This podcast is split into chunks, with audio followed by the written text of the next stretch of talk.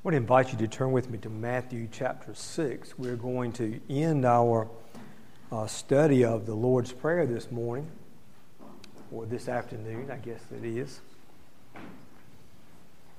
And I'd like to begin by reading the Lord's Prayer in Matthew chapter 6, verses 9 through 13. Pray then like this Our Father in heaven, hallowed be your name. Your kingdom come, your will be done on earth as it is in heaven. Give us this day our daily bread, and forgive us our debts as we also have forgiven our debtors. And lead us not into temptation, but deliver us from evil. From yours is the kingdom and the power and the glory forever. Amen. There are two Hebrew words that are almost always transliterated rather than translated. Do you know what those two words are? In other words, no matter what language you go to, they're spelled the same way and pronounced the same way. Um, maybe not pronounced exactly the same way, but they're transliterated from the Hebrew. And those two words are hallelujah and amen. And our, um, our uh, subject this evening is the um, last word in the Lord's Prayer. It is the word amen. And so we have that word that comes to us in English from the Greek word, uh, probably pronounced um, something like amen. And it comes directly from the Hebrew word, which is uh, spelled the same way and which is pronounced amen. And, um, and so it comes to us just trans- transliterated as, uh, it's, now, it, as it's not translated into our English words, but it is actually just picked up and used in its original form. Now, the, um, the word amen and the subject of the amen as it's found in Scripture is really a huge subject. And we are this afternoon going to just uh, skim very, very briefly uh, through the highest points of what could be said about this subject. Um, there are a number of things that from ancient times have been connected with the use of this word amen, and they're still connected with this word uh, for us today. For example, receiving God's word. In Deuteronomy 27, the priests were to stand on the two mountains. One was the mountain of blessing, one was the mountain of cursing, and they were to speak the blessings and the curses down to Israel. And it says in Deuteronomy 27 14, the Levites shall declare to all the men of Israel in a loud voice. And so they were to proclaim, to, to say out loud to the people what the Word of God was. And of course, they're going to actually say these series of curses in the next verses to the people of God if they don't obey God. And then starting in verse 15 through 26, 12 times, it states one of God's truths and then it says, and all the people shall say, Amen. And so the use of this word amen is connected to the receiving of God's word. Another use of this word, another thing it's connected to, is praising God and singing to God. Let me give you just a few examples. Uh, Psalm 41:13. Blessed be the Lord, the God of Israel, from everlasting to everlasting. Amen and amen. Psalm 72 19. Blessed be his glorious name forever. May the whole earth be filled with his glory. Amen and amen. Psalm 89 15. Psalm 89, the first verse opens with the words, I will sing of the steadfast Lord, love of the Lord forever. With my mouth I will make known his faithfulness to all generations. And then this song continues all the way to verse 52, and the psalm ends by saying, Blessed be the Lord forever. Amen. And amen, uh, ending that song uh, found in Psalm 89. Another thing that is associated with the word amen is prayer. 1 Chronicles 16, verses 35 and 36. Save us, O God, of our salvation and gather and deliver us from among the nations, that we may give thanks to your holy name and glory in your praise. Blessed be the Lord, the God of Israel, from everlasting to everlasting. Then all the people said, Amen. And so it's connected there with the giving of prayer. And we have those same things associated with the word amen today. Now, what does this word amen mean? Well, the root of this word is uh, the idea of something being firm. And so it means that something is certain, something is true. It's used in several ways. Let me give you just three examples. The first one is that something is true, certain, sure, fixed, solid. In the gospel, Christ uses it this way when he says, Verily, verily, I say to you, or truly, truly, I say to you. What he is saying is, Amen, amen, I say to you. And what he's saying is, is that what I'm getting ready to tell you, uh, this is true, this is certain. This is something that you can count on. This is something that is firm and fixed. And that is the idea behind this word. It's also used in this way it is used to affirm that this is true, or to say, I agree that this is true. This is how we see it a, a, number of times in the scriptures, just for example, like in the doxologies and the benedictions, like Romans 11 36. For from him and through him and to him are all things, to him be glory forever. And then amen. Well, what does amen mean there? Amen is, is an affirmation that I agree, this is true. Uh, I, I, believe that this is right. And that's what it means to say amen in that context. 1 Timothy 1.17, to the King of the ages, immortal, invisible, the only God, be honor and glory forever and ever. And then when it is added amen, it means I affirm this, I believe this, I agree with this statement. Another way it's used is to mean something like, so be it, or this certainly will be, or make it true. An example is Jeremiah 28 6. And the prophet Jeremiah said, Amen. May the Lord do so. May the Lord make the words that you have prophesied come true. And so it's taken in that sense of, so be it. Let this be certainly true. Uh, let this come to be. That kind of expression. Those are the ways that the word amen is used, and in many other uh, similar ways. Now, you may ask, what is the big deal about this word amen? I mean, we're so familiar with it. Uh, you know, we use it all the time. Um, to us, it, it kind of means something like the end. It lets us know that I'm done. And we're praying and we're finished. We say amen. We all know that the prayer's over and we're moving on to the next thing. And I'm afraid that it often can mean almost you know, nothing more than that to us when we use the word amen. I don't think that it would be possible for me to overemphasize uh, the importance of this word. Let me tell you some reasons why. If I were to make a short list, a really short list of really important scriptural passages and scriptural principles, the word amen would be found right in, in the middle of that list, right in the heart of that list. Let me give you a couple of examples. It is critical to the message of the book of Romans and to our Christian faith. It is cr- critical to those things, the, the doctrine of justification by faith.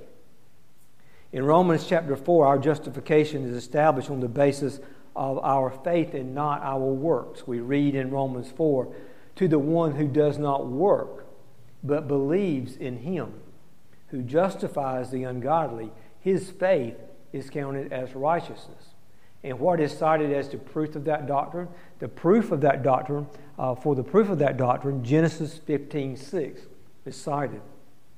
Again, in Galatians 3, the doctrine of justification is set forth. In Genesis 3, we read the scripture foreseeing that God would justify the Gentiles by, the Gentiles by faith, preached the gospel beforehand to Abraham. And what was the basis for his statement there in Galatians chapter 3? Again, it is Genesis 15 6. Now, what does Genesis 15 6 actually say? Genesis 15 6 says this He amened Yahweh and was reckoned righteousness. He amened Yahweh and he was reckoned righteous. Genesis 15 6. So, right there, our word amen is at the heart of the matter. What did Abraham actually do? When it says he amened Yahweh, it means that he affirmed that everything that Yahweh said and was was true and real, and that he was embracing it with his whole heart. That's what it means when, it's, when he gave his amen to Yahweh. It means that he believed in him, and that's how it's translated usually. He believed God, and it was reckoned as righteousness to him. Let me give you another example. In Romans 1:17, it says, "For in it the righteousness of God, speaking of the gospel, in it the righteousness of God is revealed from faith for faith, as it is written, the righteous will live by faith." Galatians 3:11.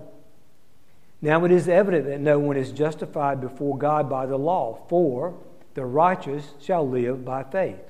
Hebrews chapter 10, verses 38 and 39. My righteous one shall live by faith. And if he shrinks back, my soul has no pleasure in him. But we are not of those who shrink back and are destroyed, but of those who have faith and preserve their souls. Now, in these three important passages, they all quote the same verse, which is Habakkuk 2 4. Now, what does Habakkuk 2 4 actually says? Say, it says that the just will live by amen. The just will live by amen.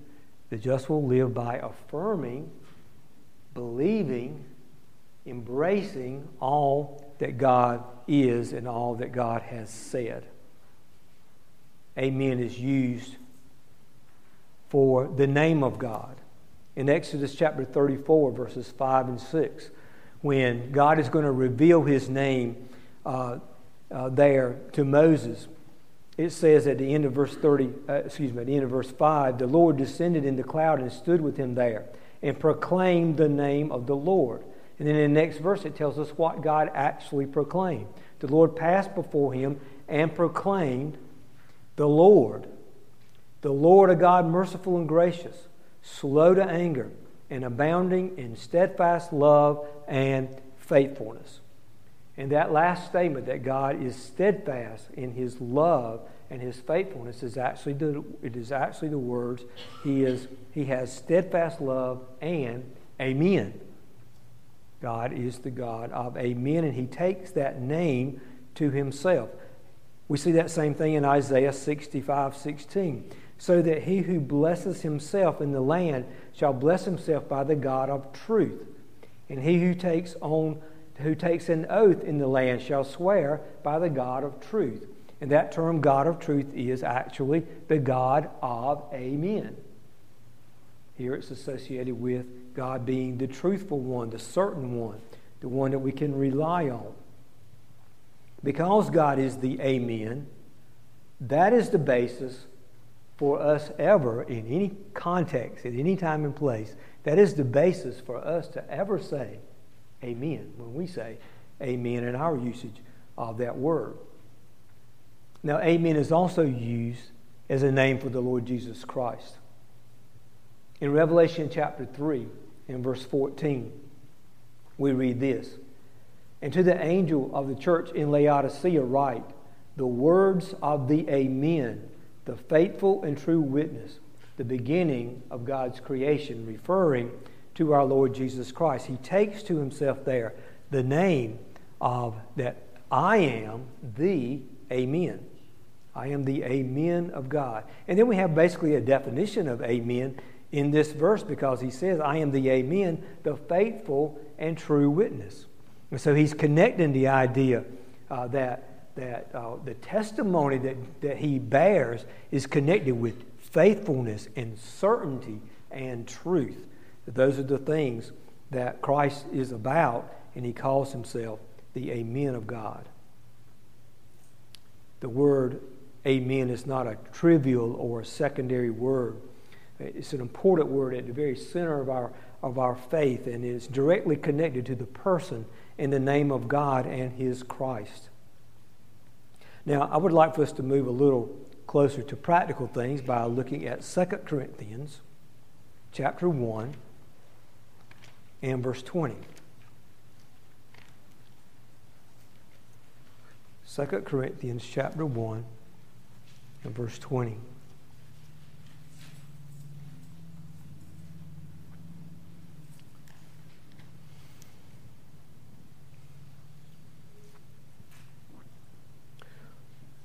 For all the promises of God find their yes in Him.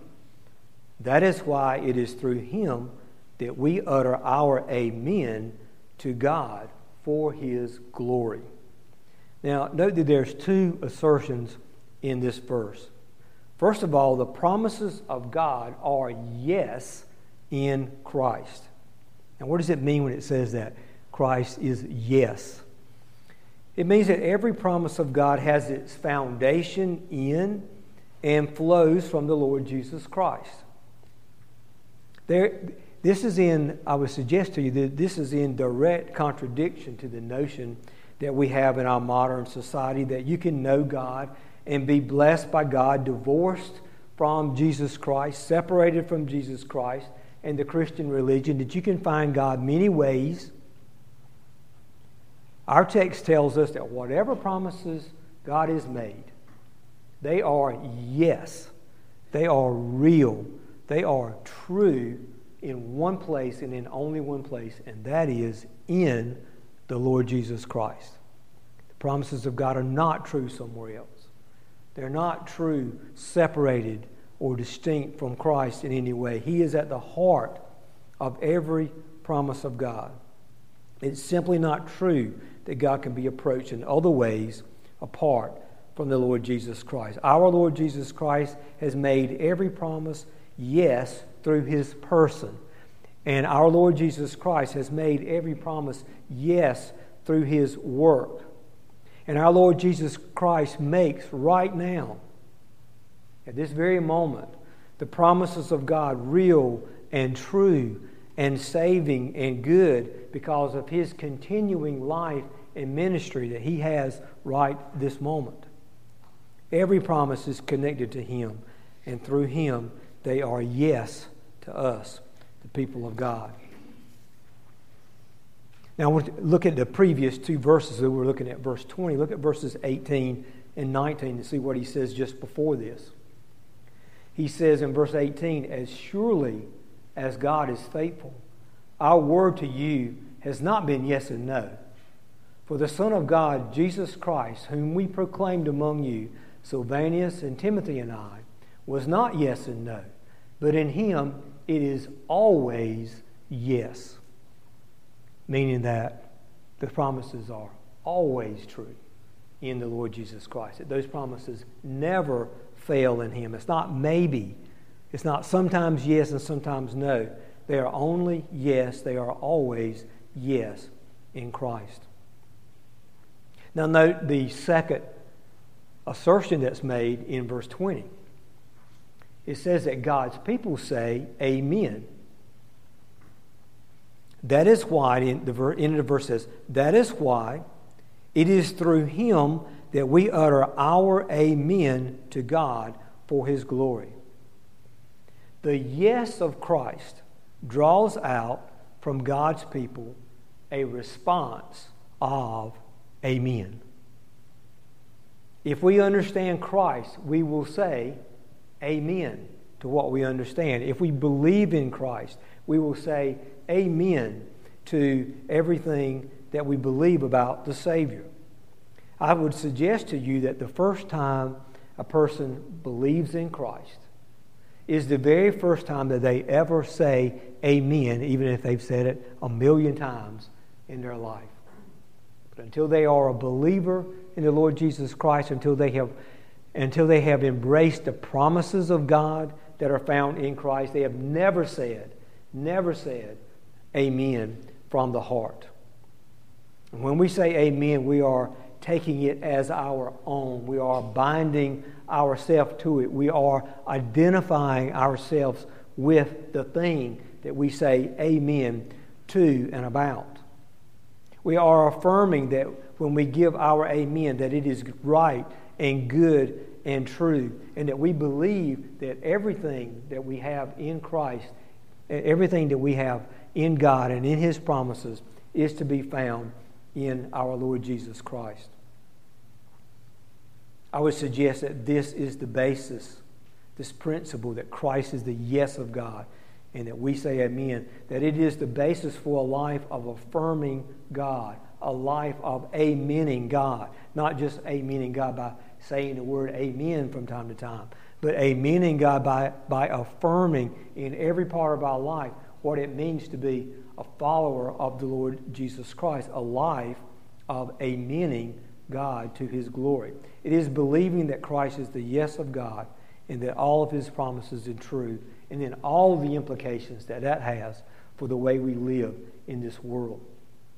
And note the very important words at the end of our verse. We utter our amen to God for his glory. Our amen is directed primarily to God. We don't say amen here in our church services so that we hear it. We're not saying it to each other. And we may be saying it to each other. There's a sense in which we should, and we're going to talk about that in just a second. But primarily, what we're doing when we say amen is we are saying it to God. And our amen is something that brings glory to God. our, our verse says it very plainly that when we utter our amen to God, it is for His glory. It, br- it brings glory to God. This saying amen can look like a lot of different things in the entirety of our life, but let me ask this question, and this is what I want us to think about it here at the end of our consideration of the word amen. It can look like a lot of different things in the entirety of our life, but what does it look like in the corporate worship of God when we come together at church? And we come together and we are a uh, assembled group of believers. What does it look like when we come together for worship?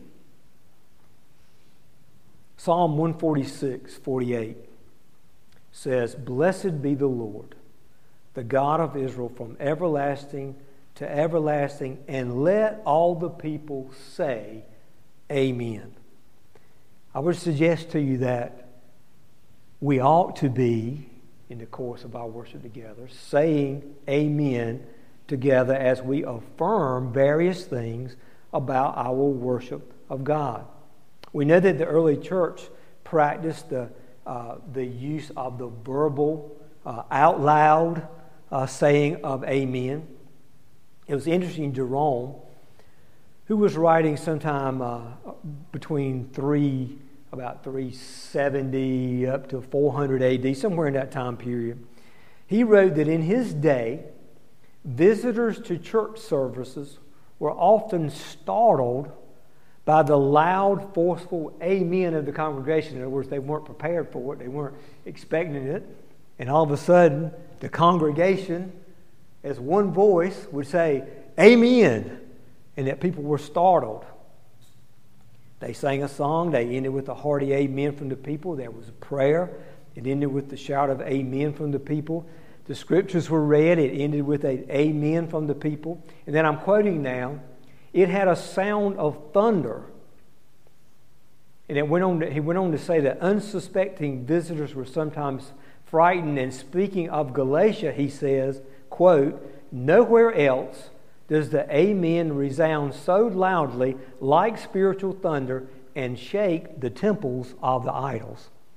And so the picture there was so loud that the people worshiping in the, in the uh, temples of the false idols could hear the Christians booming out from their place of worship the word amen as it would resound, as it would thunder forth uh, from the people of God. And so we know that this was an ancient practice.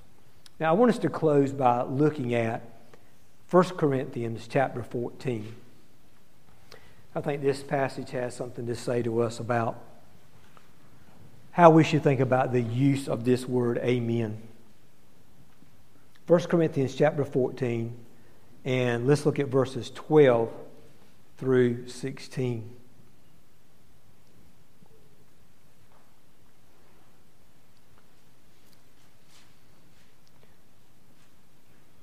since you are eager for manifestation manifestations of the Spirit. Strive to excel in building up the church, that is, edifying the church. Therefore, one who speaks in a tongue should pray that he may interpret. For if I pray in a tongue, my spirit prays, but my mind is unfruitful. What am I to do? I will pray with my spirit, but I will pray with my mind also. I will sing praises with my spirit, and I will sing with my mind also.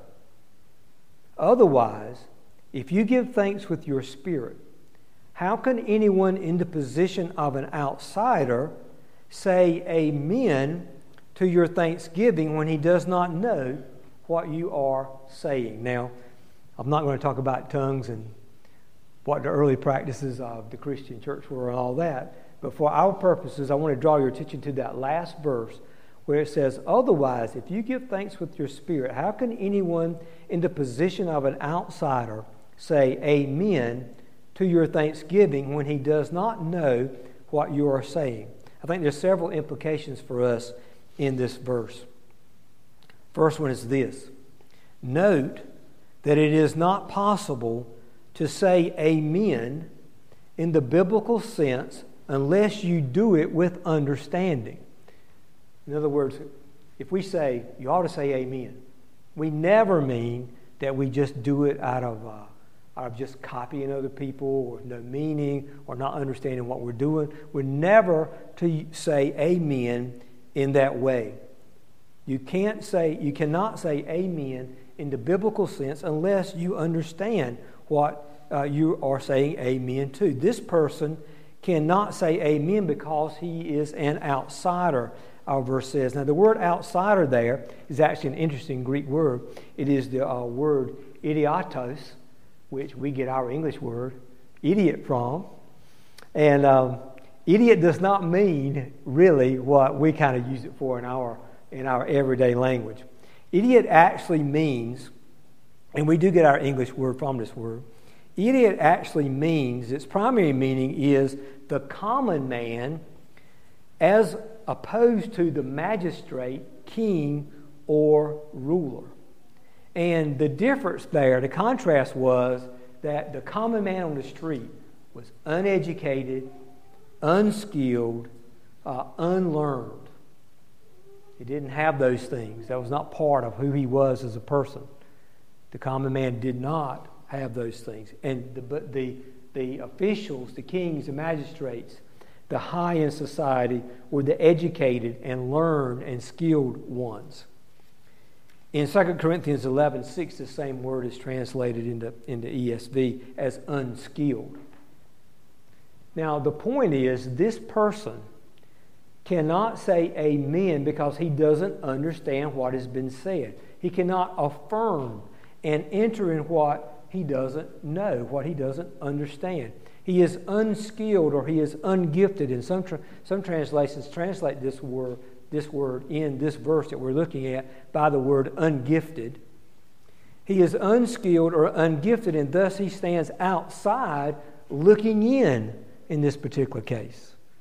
Something has been said, but he has no understanding. He's an outsider because he cannot understand what's going on. And so when we say amen in the biblical sense, it is something that we do with our understanding. We are affirming something that we do understand and that we know and that we believe. There's a second important implication in this verse. I hope it's obvious. The obvious assumption here is that if this, un, this outsider had understood what was being said, what would he have done? Do you see the implication? He didn't do this because he didn't understand. But if he had understood, what would this person, this outsider, this outsider, I don't think it's a great idea. I think it's more this, un, this ungifted person or this uh, person without understanding.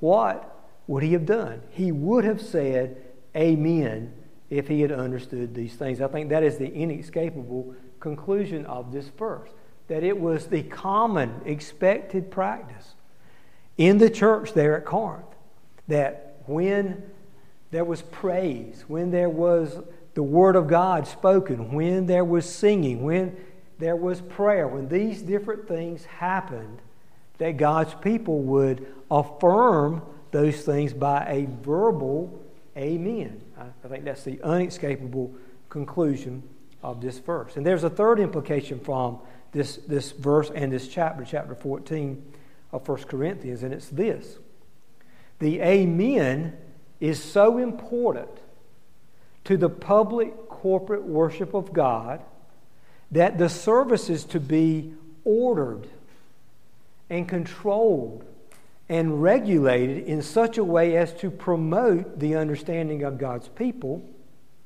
so that they can participate in the service in this way. In other words, Paul says in this chapter, do this and don't do that so that people will understand and so that they can affirm what is going on with their amen. In this chapter, prophecy was to be promoted and preferred. Tongue speaking was to require an interpreter or was not to be done. The number of speakers were to be limited. Things were to be done decently in order, this chapter says. Why were those things to be done in that way? So that the church might be edified and the people would be enabled to truly understand and worship and give their amen to the glory of God. Now, what about us in our practice, in our setting here, in our local assembly? Let me say a few things to you about that. I hope that especially, that especially when there is public prayer, that you are listening to and that you are praying along with, and we should always be engaging ourselves in, in, in, the, in the prayer of the person that's leading us in prayer. I hope that when we're doing that in public prayer, listening and praying along with, with the person that is praying, and that at the end of that prayer, I hope that we can add, that we can and will add our amen, saying, This is my prayer too, and I agree, and let it be. That's what we're saying when we say amen. And so I would love it if every time there's prayer in our public worship service and it ends, that all the people of God would say amen. And sometimes Justin will, Pastor Justin will try to draw that out because he'll say, and all the people of God said amen. And he is prompting us to do exactly that. And I think that is exactly right and that we should do it. We are saying, This is my prayer. I agree. Let it be. God, make it so. That's what we're saying when we say, Amen at the end of a prayer. Should we sing Amen at the end of hymns? You know that it's only been in recent times, that before very recent times, it was a universal practice of the church to sing Amen at the end of the singing of hymns. And it's only been in recent times that the uh, Amen has been removed uh, from, our, from our hymns. Maybe we can add Amen to the end of some of our hymns in the future. We'll see. But in the meantime, you may have noticed that Pastor Justin or I will usually say, at the end of our singing one of our songs, we will usually say, Amen. I don't know if you ever notice that, if you pick up on that. But we do it and we don't just do it like by mistake or, or out of habit. We do it because we are saying that what we have just sung is true and right, and I believe that, and I meant it when I sang it. That's what we're saying when we say Amen at the end of our song. And it was the practice of the church for the ages to sing amen at the end of songs. At the end of our reading of Scripture, our readers usually say amen, and this is why. It is your, um, let me say it this way if your heart can say at the end of the reading of Scripture, if your heart can say, I believe that, and I am committed to live by that, if you can say that from your heart, it would be entirely appropriate at the end of reading of the scripture to say out loud, Amen to what has been read. Entirely appropriate. 2 Corinthians 1.20 says that our amen is glorifying to God and it is glorifying Him, I believe. The scriptures tell us that. I would also suggest to you that it is encouraging and it warms the heart of God's people as well. I just think it is very encouraging when God's people with one voice say amen at various times during the worship of God. Throughout the Old Testament, throughout the New Testament, and on into heaven itself, we see, we see praising and singing and praying and speaking the Word of God and speaking the truth of God. And everywhere we see those things singing, praising, praying, the Word of God being proclaimed, wherever we see those things, in every context, Old Testament, New Testament, and in heaven itself, we always see one more thing.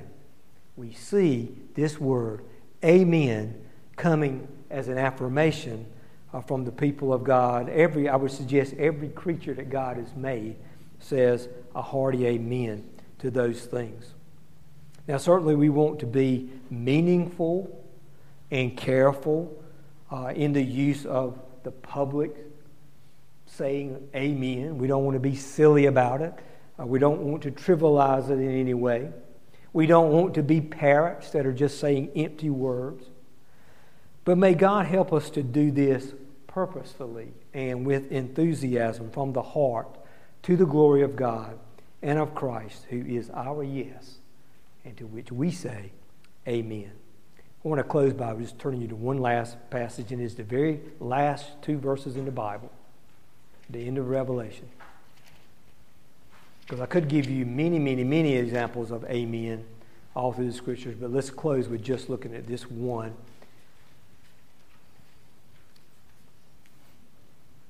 Verses 20 and 21. He who testifies to these things says, Surely I am coming soon. Amen. Come, Lord Jesus. There's one of our uses of amen. Let it be. Make it come to pass. The response to, Surely I'm coming, is God's people say, Amen. Do it now. And that's the response there. And then in the last verse, the grace of the Lord Jesus Christ be with all. Amen. And so when we end our Bibles when we come to the very last word, what word is it? It is this word, Amen. These things from first to last are true. Let us embrace them as God's truth.